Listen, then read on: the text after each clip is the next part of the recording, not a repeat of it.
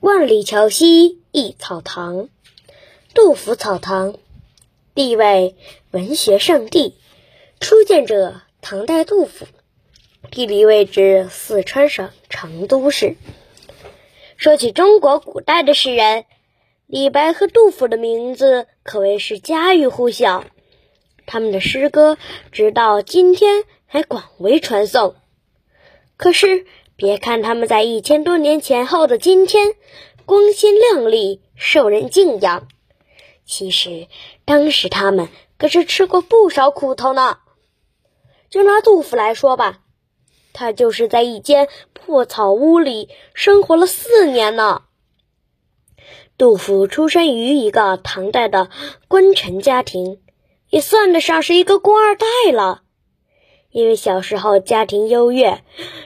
杜甫很快就接受了良好的教育，再加上异于常人的天赋，他七岁的时候就便能写诗了。到了二三十岁的时候，杜甫已经写下了几百首诗，取得了不少的成就。不过，与文学上的造诣不同，杜甫在官场上却一直没有得到机会，生活也变得越来越贫困。不过，杜甫并不在意自己的职位高低和个人得失，他心里只有国家和百姓的安危，写下了很多忧国忧民的诗篇。但是，国家的兴亡又怎么是一个人所能左右的呢？杜甫生活的年代正是唐王朝由盛转衰的时期，七五五年，安史之乱爆发，强大的唐王朝陷入了一片战乱当中。民不聊生，杜甫为了逃难，也先后多地转折。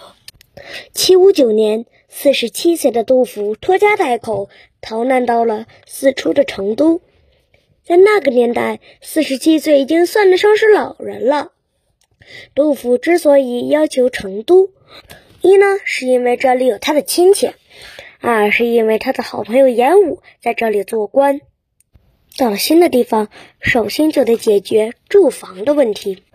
他和好朋友严武的帮助下，杜甫一家在成都的西郊的院花溪外盖了一座草屋，最终过上了平静的生活。可是他盖的并不结实，第二年秋天，一场大风把他给掀倒了，接着又下起了大雨。杜甫一家蜷缩在屋里，冻得瑟瑟发抖。正所谓“屋漏偏逢连夜雨”，为了排解自己的郁闷之情，他写下了一首长诗，叫《茅屋为秋风所破歌》。其中“安得广厦千万间，大庇天下寒士俱欢颜”的名句。杜甫在自己受难的同时，还能想到天下所有的苦难人。